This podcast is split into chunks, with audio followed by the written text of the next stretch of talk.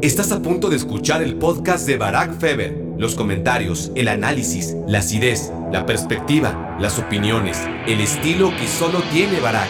Quizás el juego contra el Inter al final de la primera vuelta, a partir de ahí se cayó en mil pedazos. Pero tal ha sido el derrumbe que creo que ahora juega incluso peor que en aquellas primeras jornadas. Y les juro que no se puede jugar peor al fútbol profesional, no, no con esos jugadores. Hola, hola, hola, bienvenidos a Me Quiero Volver Chango. Disculpen la tardanza, ¿no? Estuve a punto de dejarlos sin episodio esta semana, pero aquí estoy, barriéndome en safe, eso sí, pero antes de que sea lunes, ¿no? Bueno, en mi caso, otra cosa es cuando decidan ustedes escucharme, ¿no? Que esa es la mejor decisión, sea cual sea. O sea, el, el cuándo decidan ustedes escucharme, no, no el escucharme en sí, que no soy tan vanidoso. Entiéndanme lo que les estoy diciendo, por favor. Bueno, gracias por hacerme su cómplice para matar el tiempo. Por cierto, que ya se me estaba olvidando esa parte trascendental del saludo. Quisiera decirles que estoy aquí tarde, pero sin sueño. Sería un mentiroso, porque en realidad estoy tarde, pero con sueño, con mucho trabajo todavía por hacer pero también a la vez con muchas ganas de platicarles al oído. Así que aquí voy. Hoy, como ya saben, el tema va a ser la Juventus. Por aquí que ya hablamos del Barcelona, claro, del Real Madrid, del América, de las Chivas, del Cruz Azul, eh, del Liverpool, mm, Bayern. Muy pronto le tocará al Manchester City, quizás al Chelsea. Hay quien insiste que es turno del Atlas. Una semana Estuve a punto de dedicarle el monólogo al Manchester United y cambié de planes de última hora. Y, bueno, antes de que toque hablar del Atlas, espero que la mayoría de ustedes esté conforme con que le dedique un buen tiempo a la Juventus, que, que no es que esté en horas bajas, sino que esté en horas subterráneas. El karma de la Juventus es o será el título, o más bien fue el título del podcast. Todavía lo puedo cambiar eh, antes de subirlo. Ustedes ya sabrán cómo se llamó, pero yo creo que le voy a poner el karma de la Juve. Vaya karma, ¿eh? eh tras haber ganado nueve escudetos seguidos, no solo se queda sin el décimo, sino que no va a alcanzar el segundo puesto, ni, el tercero, ni el cuarto. ¿no? Y, ojo que, que estoy grabando esto antes de tener las probabilidades de avanzar matemáticas agotadas la Juventus. ¿no? La Juve todavía no pierde contra el Inter cuando estoy grabando esto. O sea, no ha empezado ese partido aún y, yo estoy asumiendo que lo va a perder, pero, pero aún cuando no lo pierda, la combinación de resultados dependiendo del Napoli del Atalanta es, es muy complicado, ¿no? Y además, tú ves a la Juventus, cómo juega, lo que te transmite, y, simplemente por una cuestión sensorial sabes que no hay forma de que lo logre. Y si lo logra, bueno, estoy por grabar la madre de todas las mufas de la historia de los podcasts deportivos, ¿no? Eh, no creo estar tan salado, la verdad, pero, pero ya veremos. Asumo el riesgo.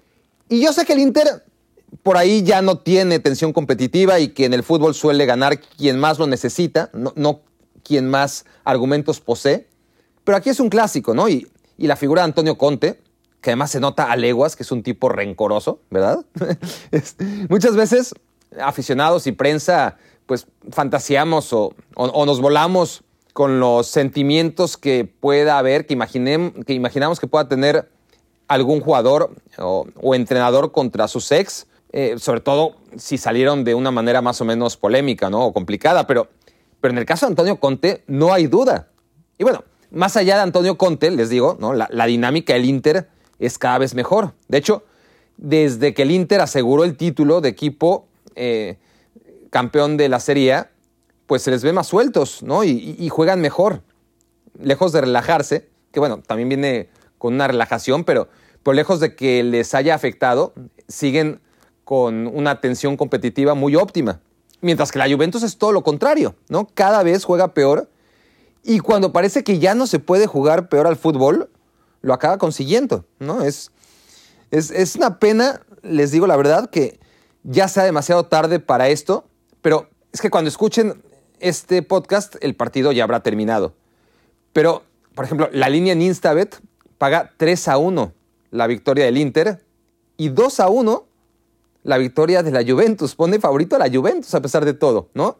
Y les digo que es una pena que no puedan estrenar con este partido mi código para aprovechar tamaña oportunidad. La buena noticia es que estamos de estreno en Me Quiero Volver Chango y lo vamos a poder festejar juntos, ¿no?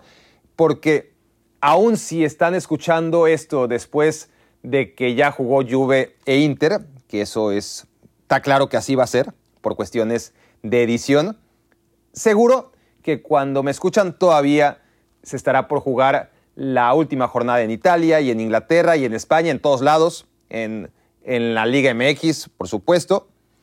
Y si no, la final de Champions. Y aún si me estás escuchando dos o tres semanas después de que estoy grabando este capítulo, pues aún tenemos un verano lleno de emociones con Eurocopa, con Copa América, con la Copa Oro, con los Juegos Olímpicos.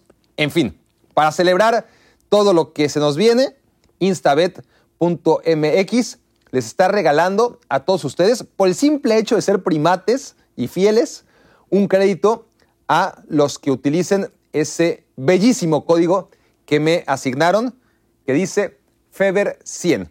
Entonces, ustedes depositan en sus cuentas de instabet.mx y lo que depositen se va a duplicar siempre y cuando el depósito sea de 500 para arriba y utilicen ese código Feber 100.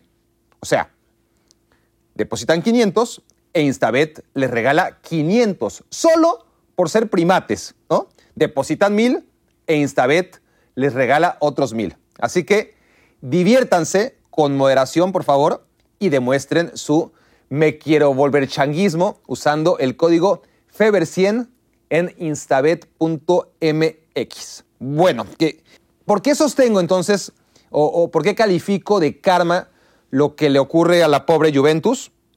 Pues ya saben, hay, muchas razones que iremos desarrollando en la siguiente hora, pero la principal es el asunto este de la Superliga, ¿no? Y, es aquí donde tengo que acudir por lo menos por tercera vez en la historia de este podcast a las palabras del presidente de la Juventus, Andrea Agnelli, sobre el Atalanta. Sí, ya sé que estoy traumado, ¿no? Que, que seguro hasta el tifosi más recalcitrante del Atalanta, de la DEA, ya lo superó y yo nada más no puedo. Pero, a ver, si en podcasts no dedicados a la lluvia he hablado de eso, como diantres no traerlo aquí otra vez a colación, ¿no? sobre todo porque tal vez alguno de ustedes se perdió las dos veces que lo mencioné. Así que bueno, además hoy va a ser diferente porque aquí tengo preparado el texto, ¿no? Y, lo voy a leer textualmente, eh, válgame usted la redundancia. A ver, lo que van a oír son palabras que hablan por sí solas de la Juventus, de, nuestros tiempos también, de la miopía de los poderosos. En fin, son, la verdad es que son una joya.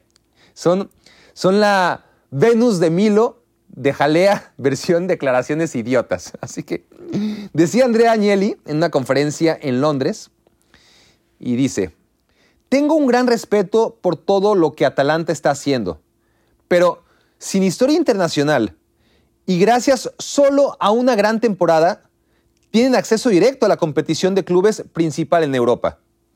¿Eso está bien o mal? Luego pienso en la Roma, que contribuyó en años recientes a mantener el coeficiente de Italia. Tuvieron una mala temporada y están fuera, con todo el daño financiero como consecuencia. También debemos proteger nuestras inversiones y costos. Así que ¿Atalanta tendría entonces menos oportunidad de jugar en un alto nivel? No tengo la respuesta. Es tan solo cuestión de diseñar un proceso transparente para tomar esa decisión. Bueno, y estas palabras que envuelven toda la incapacidad, la insensibilidad y el odio a la meritocracia, cobran más valor documental con este contexto. ¿no? Lo, que dijo Agnelli lo dijo a principios de 2020, ¿no? tiene ya más de un año. Y ahora, ¿no? En, ese momento quería defender a la Roma. Y ahora es su propio equipo el que está fuera de Europa, ¿no? Por una sola mala temporada después de haber sido campeón y haber contribuido, sí, al coeficiente de la Serie con tantas veces que avanzó a rondas avanzadas de la Champions League, ¿no? Mientras la insolente y este, abusiva Atalanta se aprovecha de ello, ¿no? Eh, pero es que, ¿qué no te das cuenta, imbécil, que, que el Atalanta debe vender y vender y vender y, y mal comprar mientras tú compras, compras, compras y compras porque tienes 100 o 1000 veces más recursos? O sea, o sea, Agnelli, no es que tengas un Ferrari, es que eres el puto dueño de Ferrari, ¿no? Entre otras cosas. ¿No, ¿No te da vergüenza?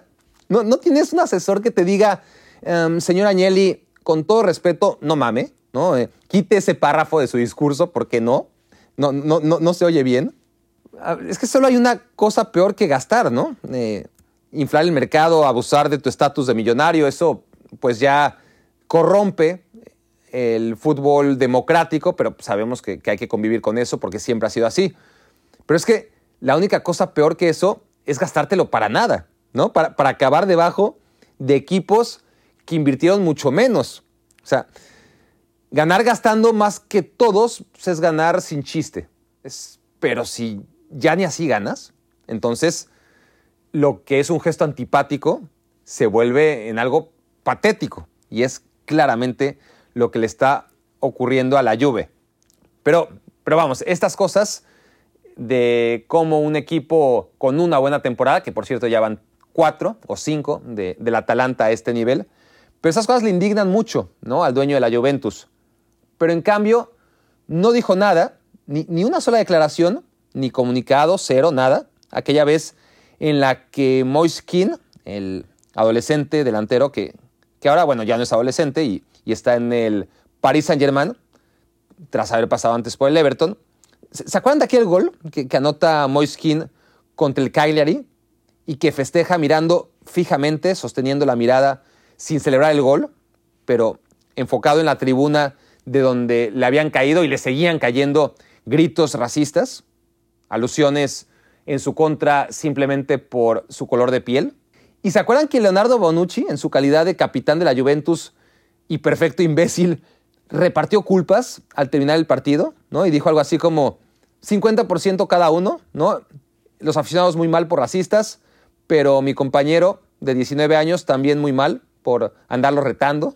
O sea, el típico idiota que condena al violador, pero de paso, ¿no? La verdad es que dice que pues, la chica también se lo medio buscó por llevar minifalda, ¿no? Y, y eso, quieras o no, es una provocación. O sea, esa misma mentalidad. Ahora, ¿se acuerdan de lo que dijo Agnelli, la, postura de la Juventus tras las lamentables palabras del capitán, la defensa del futbolista de 19 años que sufrió los ataques de la grada local, ¿no? ¿No se acuerdan? Bueno, si no se acuerdan, es en parte porque no hubo nada, ni comunicado, ni palabras, ni nada, como si no hubiera pasado nada, porque para la Juventus no tuvo la menor relevancia. Esas cosas no tienen importancia para la Juventus, pero no fuera algo relacionado con dinero, ¿no? Ahí sería otra cosa, ¿no? Agnelli hubiera saltado como rana. Pero bueno, a ver, volviendo al tema del karma, que no sé por qué acabamos en lo de Bonucci y Moiskin. Nadie ha sido tan descarado, ¿no? Ni siquiera el Real Madrid y el Barcelona en sus pretensiones de acabar con el fútbol como lo conocemos, con, ascensos y descensos, con premios a los equipos que terminen arriba en la tabla de clasificación. Y justo el año en que su Superliga de mierda se va a la idem, ¿no? La, la Juventus justo este año se está yendo a la ibidem, ¿no? O, a la recontra idem. O sea, revolcándose hasta no más poder en el estiércol de la mediocridad. Justo cuando fue el principal impulsor de la Superliga, ¿no? Que, que las ligas no son emocionantes era el gran argumento, ¿no? Eh, con la dinámica actual. Pues sí, eso sí que es verdad, ¿no? O sea, la Juventus ganó nueve escudetos seguidos, qué hueva.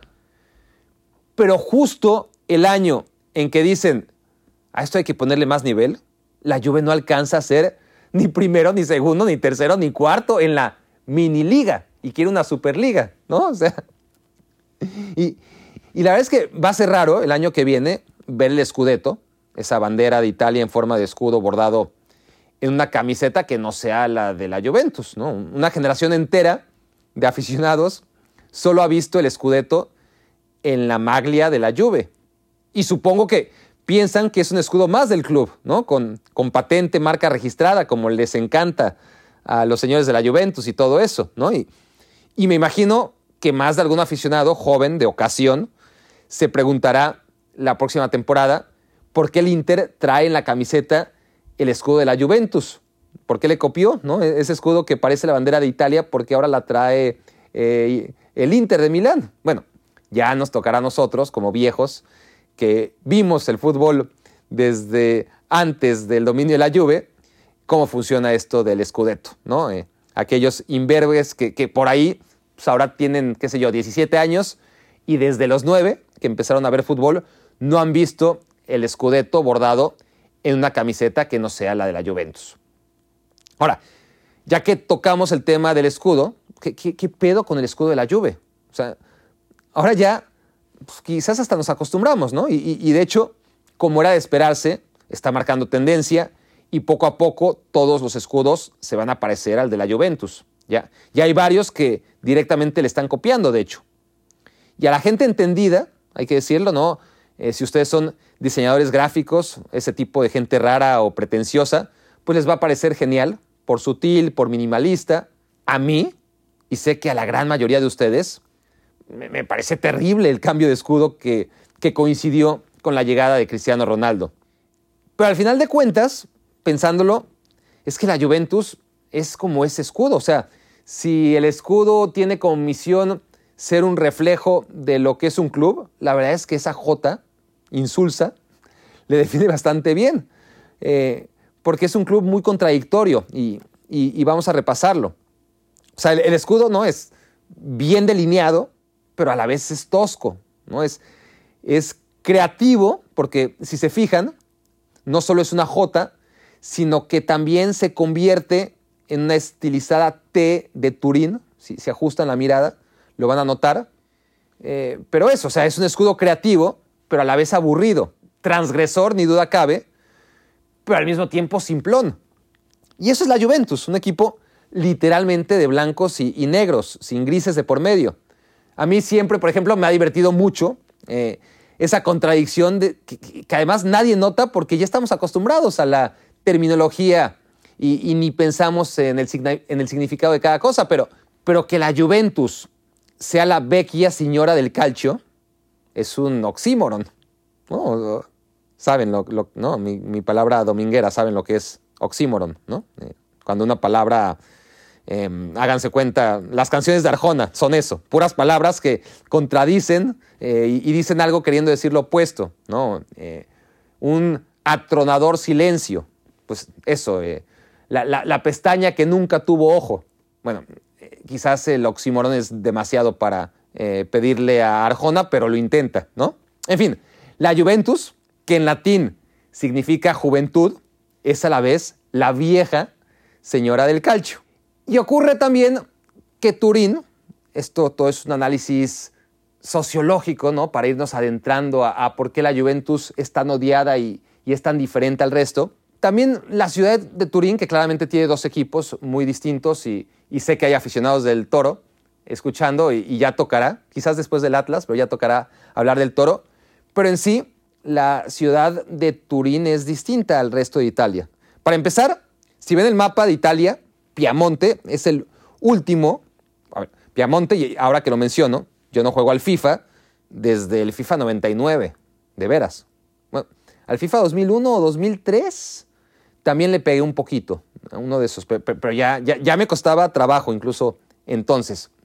Pero la verdad es que me pongo en los zapatos de, la gente que juega, que es muchísima, y me imagino que debe ser una patada en los huevos que, que juegues y que en lugar de Juventus el equipo se llame Piamonte, ¿no? Y tenga uniforme y escudo genéricos, porque la pinche Juve firmó contrato de exclusividad con Winning Eleven o, o PES o como se llame, ¿no? El, el juego de Konami. O sea, a la Juventus le vale madre, ¿no? No se conforma con cobrar regalías, quiere más y, obtiene más y, y, a una costa de arruinarle el juego a miles de millones de jugadores del FIFA, ¿no? No, sé, a, lo mejor estoy exagerando, eh, porque este tema sí que tengo muy poca idea, pero, pero me parece que por lo menos debe ser frustrante pagar tanto por el jueguito y que no esté un equipo tan importante como la Juventus, ¿no? Bueno, ya sé que sí está, pero, pero le dicen Piamonte, o sea, no jodan. Y, en eso estaba, por cierto, ¿no? Eh, ahora que, que, me recuerdo, en que Piamonte es una, es una región situada, háganse cuenta, en la parte de arriba de lo que sería la lengüeta de la bota, o sea, piensen en la bota, y ahí arriba, donde va el último hoyo de la agujeta, más cerca de Suiza que, del resto de Italia, de la Italia alegre y, caótica, ahí está Turín, ¿no?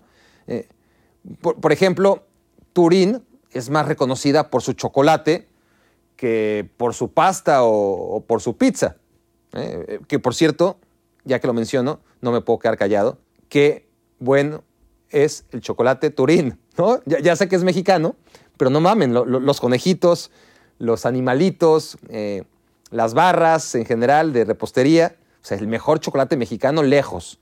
Eh, pero bueno, eh, hace su nombre honor, ¿no? El chocolate Turín a la ciudad chocolatera por excelencia de, Italia, que, como les digo, por este tipo de cosas, parece más suiza que italiana, ¿no? la gente de, la ciudad de, de Torino no es, no es pasional ni impulsiva. Eh, digo, hay de todo, obviamente, pero en general no, no es como la del sur de Italia o otros lugares aún en el norte, ¿no? Eh, se trata más bien de gente discreta, fría, que, que no responde al retrato hablado de, cualquier italiano. Y, así es la Juventus, ¿no? Calculadora. Ahora, una paradoja que ocurre en prácticamente todos los lados es esa, que, que los mejores equipos suelen tener a las peores aficiones. Y, es una condición humana, ¿no? O sea, mientras más tenemos, más descontentos estamos. Y, la de la Juventus es una afición disconforme, dividida, y, el ambiente del estadio, ese, el, Juventus Stadium o, el Allianz Stadium, o sea, o sea no tiene vida ni, ni, en el nombre. ¿no? Una cosa es que lleve patrocinio, como tantos otros, pero que sea el mismo nombre que el estadio del Bayern, o sea, nada más cambiándole arena por stadium. Ponle otro nombre, ¿no? O sea, o sea que, sea Allianz, si, van a pagar bien, pero, pero que sea por motivos de publicidad Allianz eh, Stadium, pero, pero que el nombre tradicional sea otro. No, Juventus Stadium, no, no mames Juventus. pero no, da igual, porque porque el ambiente en ese estadio pues, es un cementerio, ¿no? La verdad es que no hay una gran diferencia. En, cuestión de, acústica, o sea, de, oído, pues, apenas hay diferencia en este último año y medio respecto a lo que era antes con las gradas semillenas.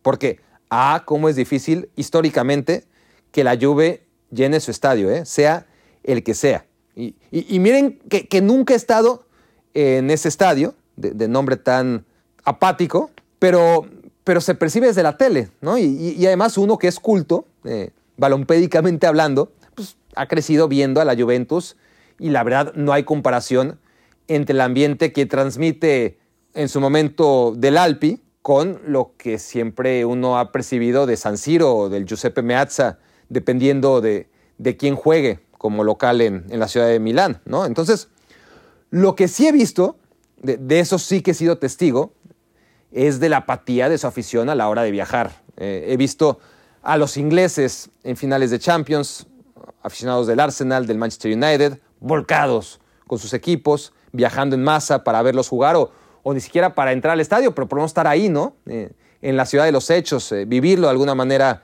con su equipo. Estoy hablando de, finales de, Champions, ¿no? De partidos importantes. La, la afición del Barça, que también es muy fría en general, al menos sí se vuelca en masa cuando se trata de viajar a los grandes eventos. O cuando se trataba de viajar a los grandes eventos, porque de eso hace rato y, quién sabe cuánto va a tardar otra vez.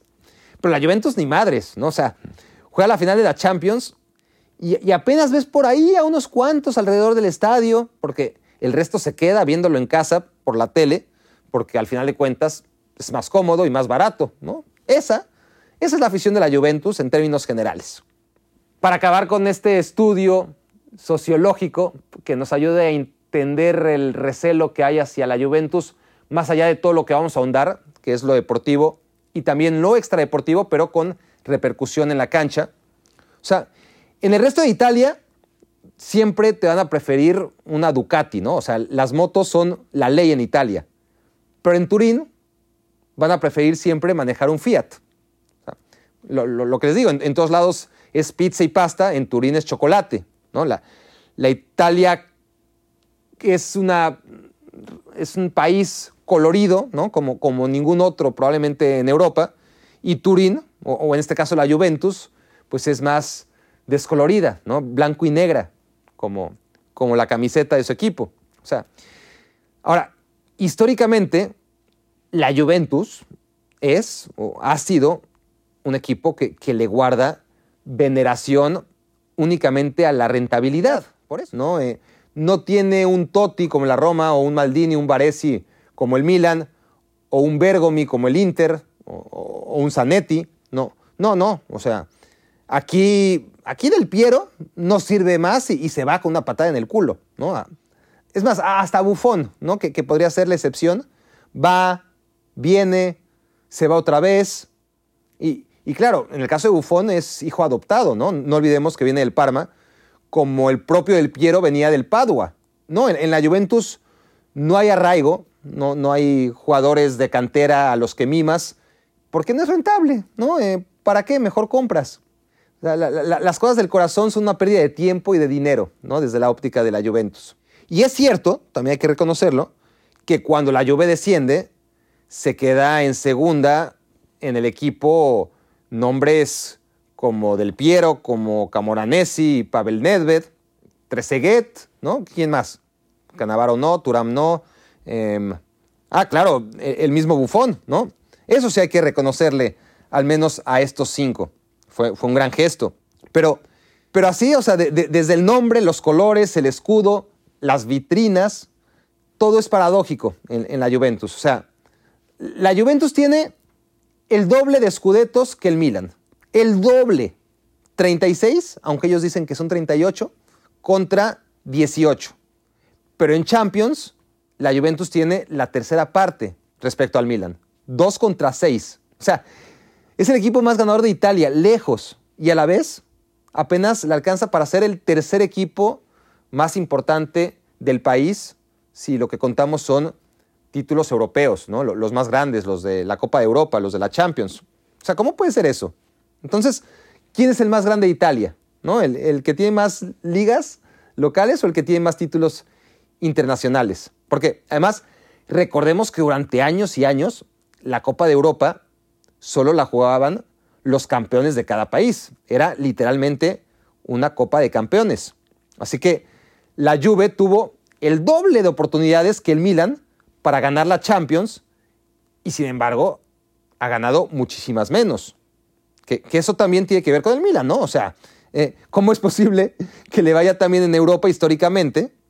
Bueno, claro, eh, le, ha ido, ¿no? Ahora ya ni cerca, pero, pero a nivel local siempre fue mucho más discreto que a nivel europeo. Es algo que, que ocurría también en Argentina, ¿no? Dicho sea de paso, porque digo ocurría porque en los últimos años se ha invertido la dinámica. Entonces, históricamente, River era de calle el más ganador de títulos argentinos, pero Boca lo hacía pedazos en Copas Libertadores.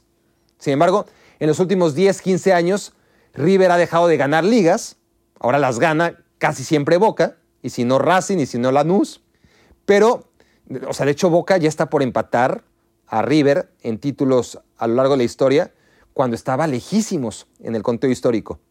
Sin embargo, en ese tiempo, River, que estaba lejísimos de Boca a nivel Copa Libertadores, al menos le ha comido terreno a su eterno rival y ya saldó una deuda histórica con la competición, ¿no? Y, ya tiene cuatro Libertadores en total. Hasta hace poco tenía solo dos que contrastaban con todo el palmarés local, ¿no? Es algo idéntico a lo de la Juventus en Italia con la diferencia de que la Juve también jugó dos finales continentales, igual que River, de manera reciente, pero perdió ambas y sigue entonces con apenas dos Champions en las vitrinas. Y ha estado cerca, eso que ni qué. O sea, la Juve ha perdido siete finales de Champions. Es una barbaridad. Siete. El Milan ha ganado siete y perdido cuatro. El Inter, que es más discreto, está 3 y 2. ¿no? Tres, tres veces ganó y dos veces perdió la final. Pero la Juve, y, y, ¿saben qué es lo peor? ¿Cómo ganó las dos que ganó? Sobre todo la de 1985, Heysel, ¿no? una final asquerosa que, que representa lo peor del fútbol. Dicen que el fútbol moderno es insensible. Bueno, ¿qué me dicen de los 80? ¿no? Olía todavía a muerto el estadio ahí en Bruselas. Acababa de ocurrir una tragedia descomunal. Habían muerto 40 aficionados minutos antes, 600 heridos. Además, la mayoría de las víctimas aficionados de la Juventus. Pero el show tenía que continuar y, y continuó. Y la Juve le ganó 1-0 a Liverpool con gol de ese rufián llamado Michel Platini, que además festejó ese gol de penal como si hubiera sido, bueno, iba a decir como si hubiera sido el gol de la victoria en la Champions League, y sí, lo fue, pero, pero a lo que voy es que lo festejó como si hubieran sido hormigas las que acababan de morir ahí, justo detrás de, esa portería. No, no en los alrededores del estadio, no, no en la guerra, no, no en la ciudad, no, ahí mismo, ¿no? ahí en la pista de, de atletismo, detrás de la portería. Eh, ahí donde Platini festejaba como loco un gol que además fue anotado de penal. Eh, bueno, fue, es verdad, fue la primera Copa de Europa de la Juventus cuando Milan e Inter desde hace rato ya tenían dos en su historia. Y además la ganó a la Juve, a lo Juve, ¿no? 1-0 y de penal. Luego, la segunda, mucho menos trágica, mucho menos patética, la ganaron en penales. Y, y, seguro que, que, aquí sí estoy sesgado en mi juicio porque yo amaba a ese Ajax, pero qué fea forma de ganar la Champions otra vez. O sea, qué, feo uniforme ese azul con estrellas amarillas en los hombros. Qué feos jugadores y viejos. Rabanelli, Lombardo, Viali. A, lo mejor eran jóvenes, ¿no? Pero, parecían de 55 años cada uno, la verdad. O sea, horrible eh, esa Juve, la verdad, que, que, que en el Estadio Olímpico de Roma le acaba ganando en penales a un Ajax que era totalmente distinto, joven, maravilloso, alegre, eh, con un uniforme precioso, que había sido campeón el año anterior. Bueno, hasta ahí, ¿no? Esas son las insulsas dos copas de Europa que ha ganado la Juventus en su historia a cambio de perder siete. Las cinco últimas consecutivas, ¿no? Tras aquella victoria en penales contra el Ajax de Bangal. La Juve cayó ante el Borussia Dortmund al año siguiente de esa final, luego ante el Real Madrid también muy pronto, en 1998, o sea, jugó tres finales seguidas. Luego ante el Milan en la peor final de todos los tiempos, que esa sí que perdieron en penales, menos mal. Y las dos últimas en las que Barcelona y Real Madrid le pasaron por encima. Entonces, ¿qué le pasa a la Juve?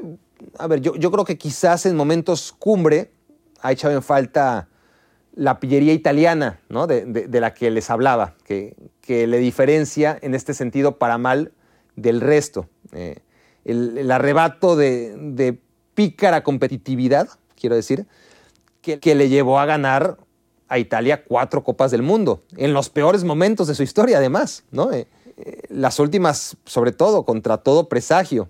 Entonces, tras siete finales perdidas, uno sí piensa algo, algo está pasando con la Juventus que, que no se está permitiendo la posibilidad de ser un equipo grande a nivel europeo. Y pasan los años y, y eso les obligó a tomar medidas drásticas. Y, qué mejor, pensaron, es que deciden dar un golpe sobre la mesa, decidido, y traer a Cristiano Ronaldo.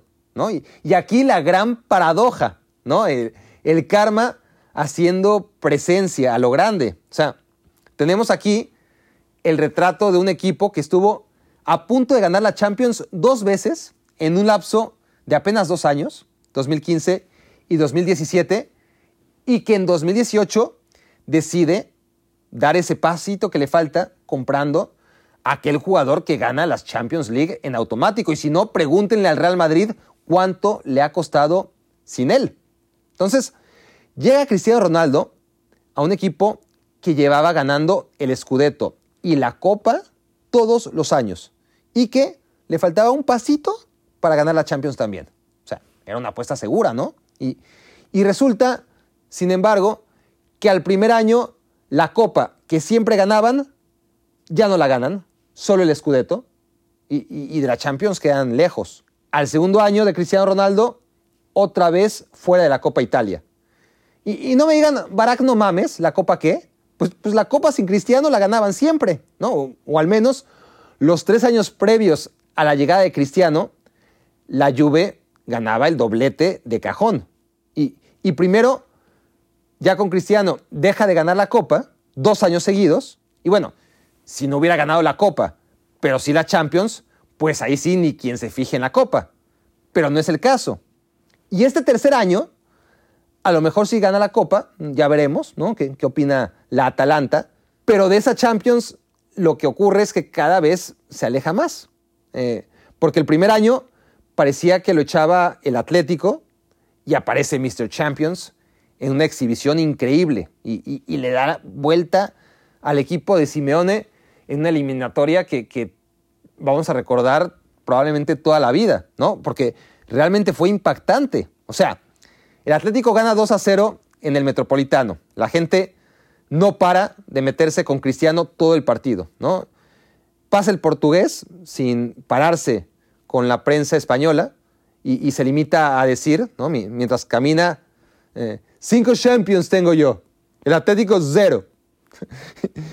o sea, lo mismo que, le había señalado antes a la tribuna durante el partido, ¿no? Y, un reportero abusado, ¿no? le pregunta, ¿pero este año Cristiano quién pasa? ¿Tú o el Atlético? Y mientras atravesaba la puerta, camino al autobús, Cristiano dijo, veremos. Y, vaya que vimos, ¿no? Vaya que vimos. O sea, 3-0 en la vuelta, 3 de Cristiano y Simeone que se había agarrado los huevos de felicidad en la ida a casa. Y entonces, en ese momento, la primera Champions de Cristiano Ronaldo con la Juventus, pues parecía que sí, ¿no? Que, que Cristiano era infalible, que era la llave de la Champions. Pero entonces llega el Ajax y, ya saben lo que pasó. Y al año siguiente es el Lyon. Y este año el Porto. O sea, tres equipos menores. Ojo, claro que estoy consciente de que a nivel histórico el Porto tiene tantas Champions como la Juve y el Ajax el doble, pero saben a qué me refiero. O sea, así que la Juventus, que sin Cristiano había llegado a dos finales, al primer año se quedó en cuartos, fuera, con el Ajax. Al segundo año, en octavos, fuera, cortesía de Lyon. Al tercer año, otra vez en octavos.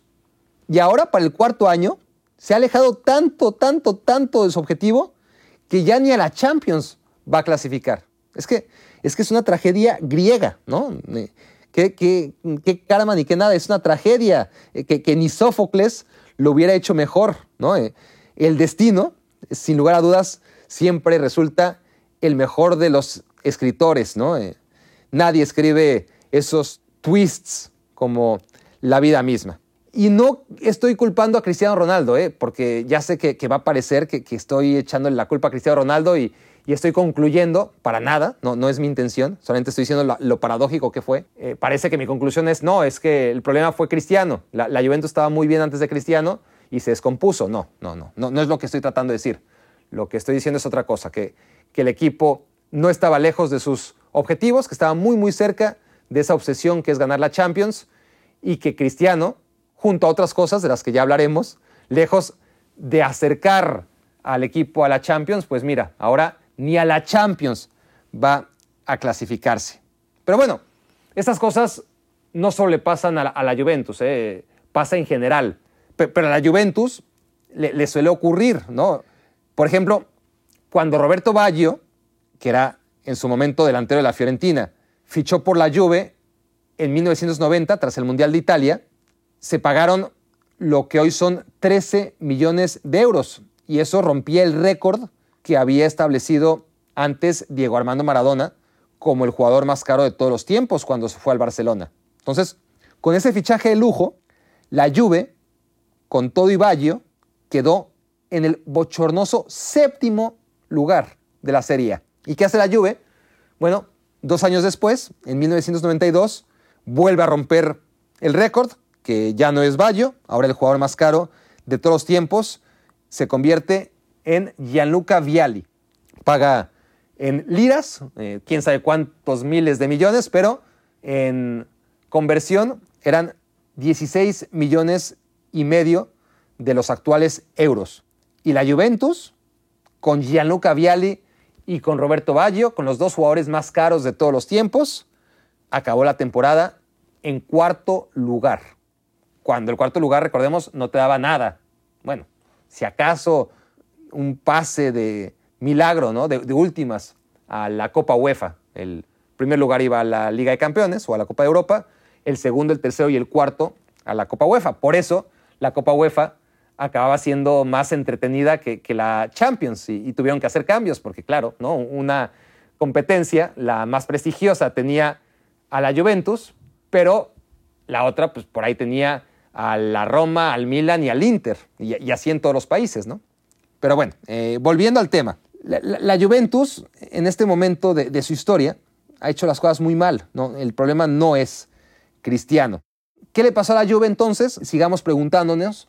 Para empezar, Andrea Pirlo no es el culpable de todo, ¿no? como tampoco lo es Cristiano Ronaldo, pero sí es Pirlo el primero al que hay que apuntar. Y, no a él precisamente, sino al genio que decidió ponerle ahí. Porque además, la Juventus es como si tuviera dos técnicos, porque le paga a dos entrenadores. A Sarri, al que despidió tras salir campeón el año pasado, y y se debe estar metiendo además una risa histórica, Mauricio Sarri. Le tienen que respetar su contrato, que era por dos años, y por lo tanto pagarle, y paralelamente le están pagando a Andrea Pirlo, que, en esta vida, afortunadamente en estos tiempos, te pagan incondicionalmente, ¿no? Con, solo intentar hacer tu trabajo. No necesitas dar resultados, basta con tratar de hacerlo, ¿no? Y Pirlo se ha presentado a trabajar cada día y aunque no salga demasiado caro, pues es un gasto extravagante, ¿no? Eso de tener dos técnicos en nómina. Pero, pero ese no es el tema tampoco, ¿no? O sea, se justificaría la decisión si la Juve hubiese apostado por otro perfil de entrenador, ¿no? El equipo es cierto que no jugaba bien con Sarri, ni cerca de lo que se supone es un equipo de Sarri, como desarrolló al Napoli y en mucho menor medida al Chelsea. Pero sí que con Sarri mantuvo la inercia de Allegri y ganó el noveno Scudetto consecutivo. Y, ahora, en perspectiva, o, en retrospectiva más bien, podemos valorar lo que hizo Sarri, aunque fuera muy poquito, porque en comparación lo de Pirlo, pues ha sido insostenible, fatal, ¿no?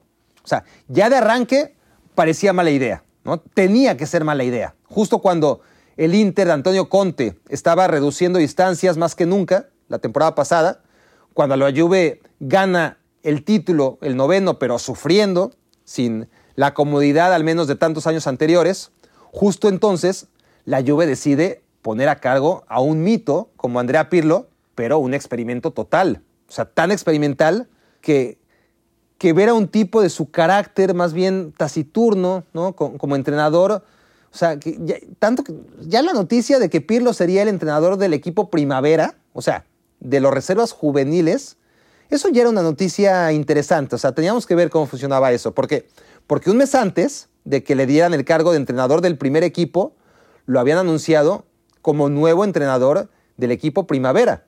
Y les digo, eso ya era interesante a ver cuál era su propuesta, su forma de vestir, esa percha que tanto le acompaña y de la que tanto siempre ha dado de qué hablar. Pero el primer equipo, ¿en serio? ¿Así nomás? Ahora, Muchos dijimos desde el primer día que la Juve le estaba abriendo la puerta al Inter y que estaba poniendo en riesgo el décimo escudeto. Eso no era ningún descubrimiento. Pero nadie, ni entonces, y ni siquiera hace un par de meses, habría pensado que esa decisión había sido tan, pero tan, tan, tan mala que pondría en riesgo ya no el décimo escudeto seguido como nos temíamos, como adelantábamos, sino la clasificación a la Champions League. Eso, eso es inaudito. O sea, la Juventus empezó muy mal la temporada, pero muy mal. En serio, no sé si tuvieron esa desagradable experiencia, pero sus partidos eran una tortura. Esos primeros meses fueron terribles. Seis semanas tal vez, quizás ni, a dos meses llegaron. Pero, a partir de octubre, noviembre, por ahí, la Juve mejoró. Se le veía potencial, eso de jugar con tres en el fondo, eh, en posesión y, cambiarlo a línea de cuatro En defensa parecía que podía resultar en cualquier momento, ¿no? que, que era cuestión de tiempo para que un equipo tan ganador volviera a apretar el botón de piloto automático y, y solucionara sus problemas, pero, pero no. La Juventus a partir de quizás el juego contra el Inter al final de la primera vuelta, a partir de ahí se cayó en mil pedazos. Pero tal ha sido el derrumbe que creo que ahora juega incluso peor que en aquellas primeras jornadas. Y les juro que no se puede jugar peor al fútbol profesional. No, con esos jugadores. Pero esta Juventus de las últimas semanas sí creo que lo está haciendo aún peor que aquella Juventus de las primeras jornadas que no presionaba, ni inquietaba, ni mostraba tensión, ni mucho menos intención.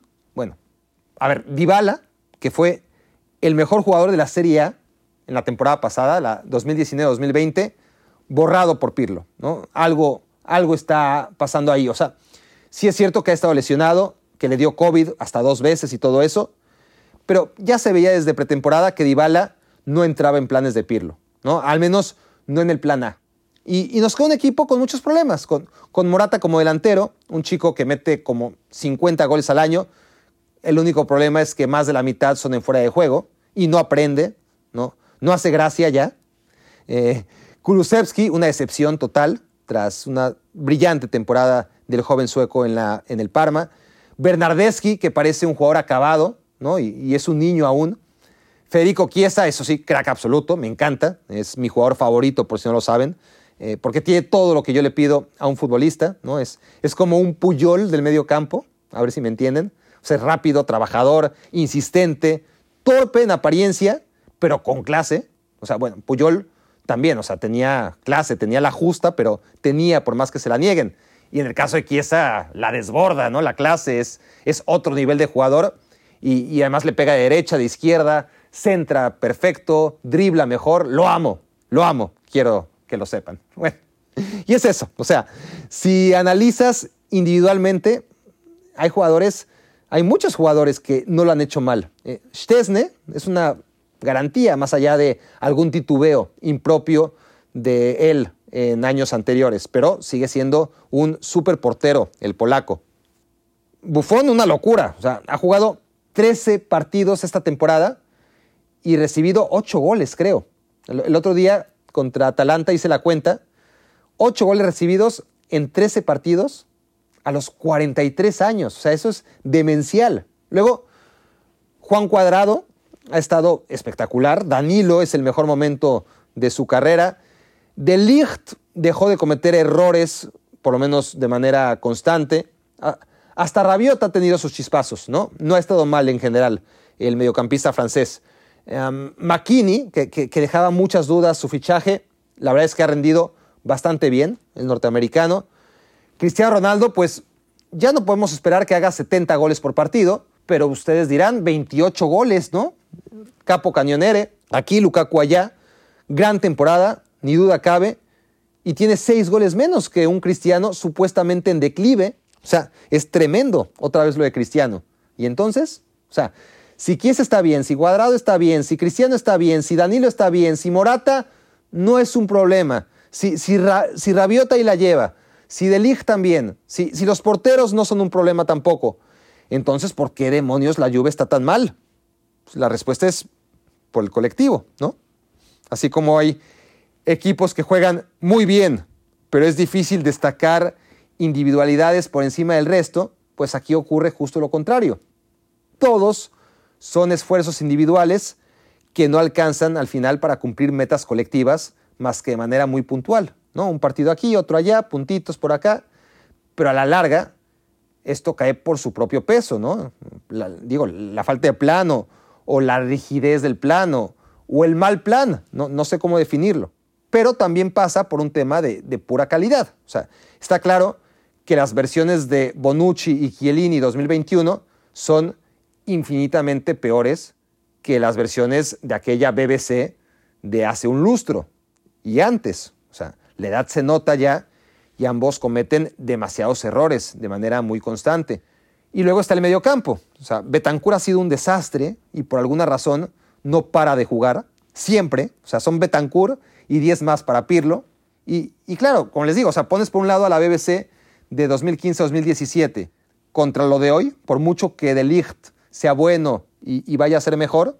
Pero sobre todo, pones de un lado a Pirlo, jugador, a Pogba y a Arturo Vidal, en los mejores momentos del francés y del chileno, y comparas ese medio campo inmenso con Pirlo, Pogba y Vidal contra lo que hay ahora, Rabiot, McKinney, Ramsey, Betancourt, y, es más fácil entender así cómo este equipo, con todo y cristiano, está más lejos de su objetivo que en los tiempos previos al portugués. Pues, es que tenía mejor equipo.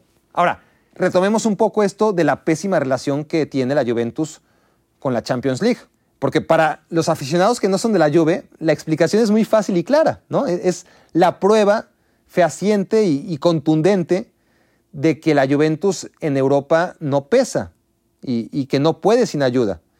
Que en Italia, históricamente, la Juventus se ha visto favorecida por los árbitros y por la estructura en general, pero que cuando llega a Europa no le alcanza con el fútbol y entonces no tiene ese empujón extra con el que siempre ha contado en la Serie A. Esa es la explicación que te va a dar cualquier aficionado italiano, que no sea la Juventus, obvio. Y, a todos los equipos grandes del mundo se les acusa de comprar árbitros, o sea, al América, al Real Madrid, al Manchester United, o como mínimo se les achaca el tener una tremenda influencia sobre ellos. La diferencia entre Juventus y el resto es que a la Juventus la cacharon. O sea, no son teorías de conspiración, infundadas o sin pruebas. No se trata de la visión sesgada por el odio de un aficionado o comentarista. Aquí, en 2006, a la Juventus se le desarticuló un aparato que controlaba a la federación, a los árbitros, a las repeticiones que salían en la tele, todo. O sea, la mafia italiana en su peor forma. Y por eso la descendieron, porque era demasiado descarado. Al Milan, por ejemplo, lo castigaron con 15 puntos al inicio y acabaron siendo 8, pero, pero no hubo pruebas tan, tan contundentes como para descenderle. Lo de la Fiorentina sí estuvo más grave, lo descendieron administrativamente, pero al final procedió la apelación y la Fiore se quedó en Serie A, aunque tuvo que arrancar la temporada con menos 15 puntos. ¿no? La Lazio también, ¿no? Eh, fue rarísimo porque originalmente la descienden junto a la Fiorentina y la Juventus, pero al final todo queda en que apenas le quitan tres puntos para la nueva temporada. Mientras que la Fiorentina empezaba con menos 15 y tenía que luchar por el no descenso desde el inicio, ¿no? Pero bueno, la Juve, o sea, a la Juve la descendieron y tenía que empezar con menos 30 puntos de déficit en la Serie B, aunque tras la apelación solo empezó con menos 9. Y ahí está la gran diferencia, ¿no? A los demás grandes suele acusárseles de estas cosas sin pruebas. No es el caso de la Juventus, que metió hasta las narices en el arreglo que por lo menos le dio dos títulos de liga, el Scudetto 2005 y 2006. Pero la trampa no se reduce al Calciopoli, ¿eh? O sea, de alguna manera, de hecho, todo el escándalo del Moggy Gate ayudó a eclipsar el escándalo anterior, que por entonces todavía traía cola y a partir de, del descenso de la Juventus, pues quedó en segundo plano. Porque resulta que pocos años antes de lo ocurrido, en 2006, al médico de la Juventus, el que fuese médico de la Juventus en los años 90, fue condenado a prisión, a muchos años de prisión, no sé si siga incluso en prisión, por fraude deportivo, ¿no? Aunque en ese caso al doctor de la Juventus lo inculparon y al club lo exculparon. Pero que los jugadores de la Juve en esa época, entre 1994 y 1998, consumieron EPO, eso es un hecho contrastado. ¿eh? Y ahí hay tres títulos más que debieron haberle quitado por tramposos. O igual todos hacían trampa, no lo sabemos. Pero a ellos los cacharon y solo culparon al médico que les inyectaba lo que a los ciclistas. E, ese EPO que, les permitía no forzosamente ganar, porque el fútbol no es solamente de correr, pero vaya que ayuda, ¿no? Cuando corres y, te cansas menos que el rival. Y al final de cuentas, de eso se trata la lluvia, de, ganar por lo civil o lo criminal, arreglando arbitrajes o dopando futbolistas, o sea, da, igual. Y eso se extiende a una forma de jugar al fútbol históricamente ligada al 1-0. O sea, a Giovanni Trapattoni, después a Fabio Capello, e incluso lo podríamos extender con sus matices a los éxitos de Massimiliano Allegri, un, un, equipo que sale a ganar y nunca, jamás, a dar espectáculo. O sea, ¿para qué? Lo que quiero decir después de todo esto, aunque parezca lo contrario, es que yo no odio a la Juventus. Debería, pero no me nace odiarla. Ahora, lo que realmente me caga de este equipo es que lleve su propia cuenta paralela e independiente a la del mundo entero. O sea, se cuentan su propia historia y en sus cuentas nadie les despojó nunca de sus escudetos. Tienen 38 en lugar de 36. Y así lo exhiben en su página web, en su museo, en sus mantas cada vez que ganan un escudeto nuevo, en las paredes del estadio, en todos lados. O sea, te castigaron por tramposo, te mandaron a segunda y lejos de escarmentar y condenar los errores del pasado, porque ahora hay otros directivos y, y te podrías desmarcar perfectamente, no, la Juventus sigue en plan yo no hice nada, ¿cómo vas a confiar en un equipo así? ¿No? O sea, sabiendo que a la primera que puedan seguirán haciendo trampa, porque no tienen ningún tipo de arrepentimiento, porque, porque realmente no les importa nada que no sea ganar, ganar, ganar. Y si me quitan dos cudetos, pues para mí no me los quitaste y los sigo presumiendo, ¿no? Ese comportamiento debería ser castigado y ya que les quitaron los cudetos, pues obligarles a aceptar que tienen 36, ¿no? Públicamente no puedes decir que tienes 38 y sin embargo les dejan vivir en su mundo, en su mentira, ¿no? E, e, en fin, a mí eso sí que me resulta sumamente irritante. O sea, pues cosas dignas de dictaduras bananeras, ¿no? Que, que cuentan sus propias historias independientes a las del resto del mundo, ¿no? Y encima esperan que les creamos. Y todo esto contribuye para que la Juventus sea probablemente el equipo más odiado del mundo, no a nivel internacional, ¿no? por alguna razón que se me escapa. O sea, así como a mí no me nace odiar a la Juventus, a la mayoría de ustedes, pues tampoco, a pesar de tantos datos contundentes ¿no? que invitan a despreciarla. Pero a nivel nacional sí que es odiadísima. O sea, quien vive en Italia, quien crece en Italia, es un odio de todo el mundo que no sea un seguidor bianconero. O sea, podemos decir que Juventus tiene lo peor de todos, ¿no? De, todo un poco de los equipos más odiados de cada país. O sea, es un equipo que se caracteriza por fichar a lo mejor de los equipos de la Serie A, jueguen o no jueguen después en la Juventus, lo que importa es comprarlos y con ello quitárselo al resto. O sea, es en ese sentido el Bayern de Italia. Y a la vez es un equipo históricamente acusado de influir en los árbitros, es decir, en ese sentido es el Real Madrid de la Serie A. Y también es un equipo que recientemente se ha hipercomercializado. Podemos decir que es el Manchester United de la Serie A, ¿no? O sea, tiene lo peor del Bayern, lo peor del Real Madrid y lo peor del Manchester United en uno solo. Solo les falta que su slogan sea Ódiame más, ¿no? O, o, en este caso, Ódiame Piu. Porque, porque equipos impopulares, por el simple hecho de ser ganadores, y, todo el recelo y las teorías conspiratorias que eso siempre conlleva. De, esos hay ejemplos en todo el mundo y, y son más o menos iguales los retratos hablados de todos estos equipos.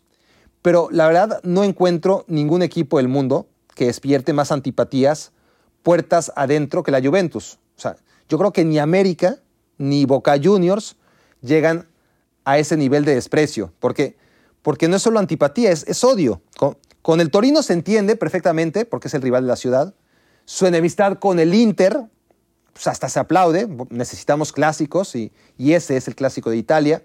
Luego, su odio con el Napoli pasa por un tema de recelo geográfico, norte contra sur, y entre todos los que podrían enarbolar los intereses del norte es justo la Juventus, ¿no? la antagonista número uno del Napoli, y cómo odian a la Juventus en Nápoles. Y, en el norte también, o sea, la Fiorentina tiene a la Juventus como su equipo más odiado, ¿no? Y en este caso, por la sistemática costumbre de llevarse a sus mejores jugadores, a Baggio, a Chiesa, a Bernardeschi, muchísimos más. Entonces, tenemos que para el Torino es su máximo rival. Para el Napoli también. Y para el Inter, sin duda. La Fiorentina también se apunta. ¿no? Y, luego está la Roma, que, si bien tiene a la Lazio como rival número uno, también guarda una historia de profundo desprecio con la Juve. Y la Atalanta va camino de ello, ¿no? Si, si no es que ya es también el caso. Bueno, dicho lo anterior, vamos a proceder a las preguntas de la comunidad primate. Enrique Topete me dice, ¿crees que la dupla Cristiano Ronaldo y Messi hubiera funcionado de manera satisfactoria? ¿Y quién hubiera encajado mejor en el equipo opuesto, Messi en el Madrid o CR7 en el Barcelona? A ver, Enrique, sin duda que habrían sido sumamente complementarios Messi y Cristiano Ronaldo, sobre todo en su juventud, ¿no? Habría sido espectacular. Luego tuvieron una tendencia natural a centralizar su posición y ahí sí que a lo mejor se pisaban y no hubieran sido tan complementarios, pero, pero sobre todo si pensamos en problemas no serían en cancha, ¿no? Eh, en cancha serían siempre solución, nunca problema. Pero si ya hablamos de gestión relacionada a los egos, pues ahí sí eh, tenemos a dos tipos así en un solo corral, sería complicado, la verdad. Pero respondiendo a tu segunda pregunta, ahí sí no tengo duda. A, Cristiano le hubiera costado más entrar a la dinámica del Barcelona que a Messi hacer lo propio en el Madrid. O sea, ni duda de ello. Los automatismos del Barça, la, calidad técnica que exige. Estoy hablando del Barcelona en sus mejores tiempos, ¿eh? que quede claro. El, conocimiento de juego que, ya traían consigo automatizado Xavi, Iniesta, Messi, Dani Alves.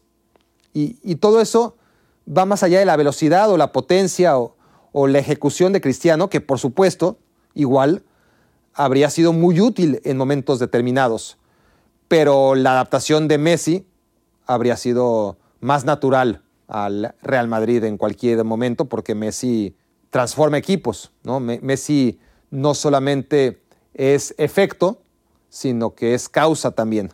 A final de cuentas, es más fácil que, que Lionel Messi se adaptase al Real Madrid que Cristiano Ronaldo lo hiciese al Barcelona. Vamos a escuchar a continuación a Andrés Espinosa. Me gustaría saber eh, si tuvieras que cambiar alguna regla en el fútbol, ya sea porque la consideres anticuada o porque simplemente no te guste, ¿qué cambiarás del juego que tanto nos apasiona? Pues como tú dices, ¿no? Serían cosas pequeñitas, Andrés. Por ejemplo, hay algunas cosas que me irritan mucho, como la pérdida de tiempo en cada saque de meta. Obvio, sobre todo cuando el equipo va ganando, ¿no? Y, y se demoran 30, 40, 50 segundos en reanudar. Entonces, si les das un máximo de 20 segundos para despejar es suficiente.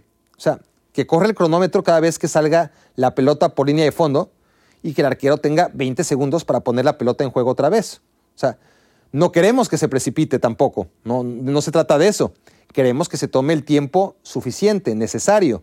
20 segundos son más que suficientes. Y si no lo hace, si no pone el balón en juego en esos 20 segundos, pues nada, balón para el rival y que en lugar de saque de meta sea tiro de esquina para el otro equipo.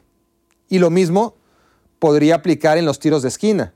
20 o 25 segundos máximo habría que analizarlo para cobrarlo y si no, saque de meta para el rival y, que se siga jugando. Pierdes la posesión. Pero claro, o sea, ¿qué ocurre ahora? Que, que al final es una paradoja. Yo, árbitro, te amonesto porque estás perdiendo tiempo de manera deliberada, pero en lo que me acerco, te saco la amarilla, la apunto en mi libreta, te quejas, te tomas unos segundos más para reanudar después de que te saque la amarilla.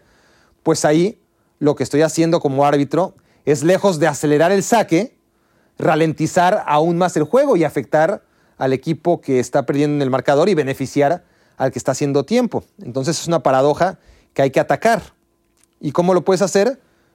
Pues cronométralo, ¿no? Eh, como el límite de tiempo que, tiene el coreback para sacar cada jugada, ¿no? creo que hasta en el béisbol, ¿no? Con lo lento que es el béis, también se estipula un tiempo máximo entre lanzamientos.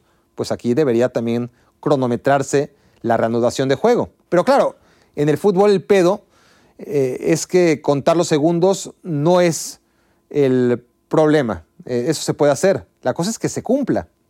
Porque ahí tienes la regla de que el portero no puede tener el balón en sus manos más de seis segundos Y, además es una regla relativamente reciente y sin embargo está enterrada. No es que los porteros la tengan 7, 8 segundos, ¿no? Y, y, que los árbitros se hagan güeyes o, o sean permisivos en ese sentido. No, es que no hay portero que tarde menos de 15 segundos, el doble de lo permitido. Y si van ganando, pueden tardar hasta 20 segundos. Yo he contado hasta 25 segundos o más sin que el árbitro se quiera percatar, ¿no? O sea, es increíble, indignante. Entonces, más que reglas nuevas, sí que yo abogaría porque se cumplieran las que ya están escritas, ¿no? Que, que se respeten y si no, pues bórralas, ¿no? ¿Para qué las tienes en el reglamento? Haz un reglamento más corto, eh, menos grueso el, el libro, porque hay un chorro de cosas que no respetas, ¿no? Que están ahí de adorno. La invasión al área en tiro penal, por ejemplo. Esa es otra. Y por ejemplo, el Atlético de Madrid lleva dos partidos recientes que rescata de milagro en el último minuto porque su rival falla el penal.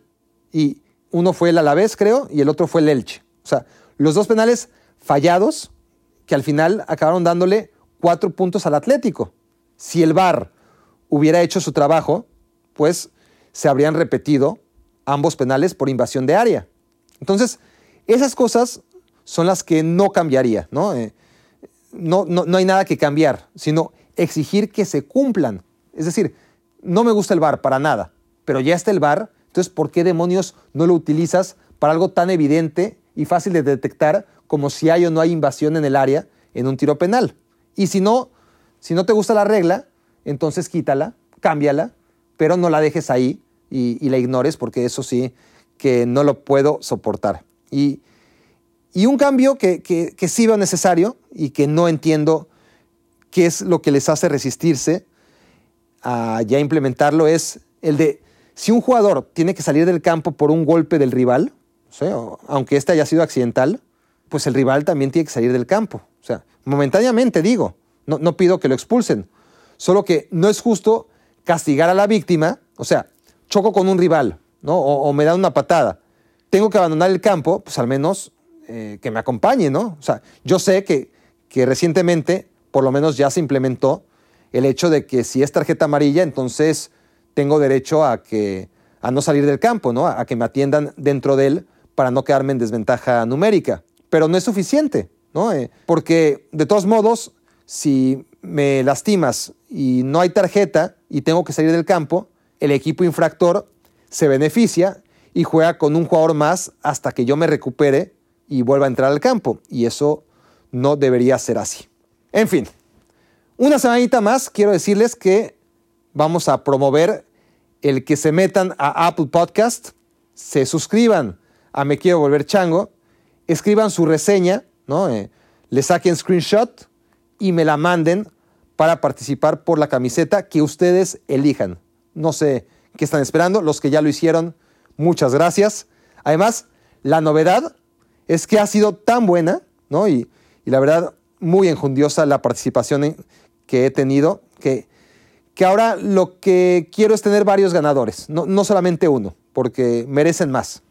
Y por eso estoy en posibilidad de obsequiar, aparte de la camiseta preferida, la que elija el ganador, que esa, como saben, es Barcelona o Chivas o Atalanta o la nueva del Manchester City, la, la, que sea. O sea, esa va a ser para el ganador del sorteo entre todas las reseñas que recibamos en Apple Podcast. Eso sí, su boleto de participación tiene que ser un screenshot que me manden a mi dirección de correo electrónico barack, arroba, barackfeber.com. Pero aparte de esa camiseta que va a ser para el ganador, la camiseta favorita, la que ustedes elijan, la que el ganador elija, bueno, vamos a sacar tres premios de consolación gigantes. Tres jerseys oficiales y nuevecitos de valedores de Iztacalco. ¿eh?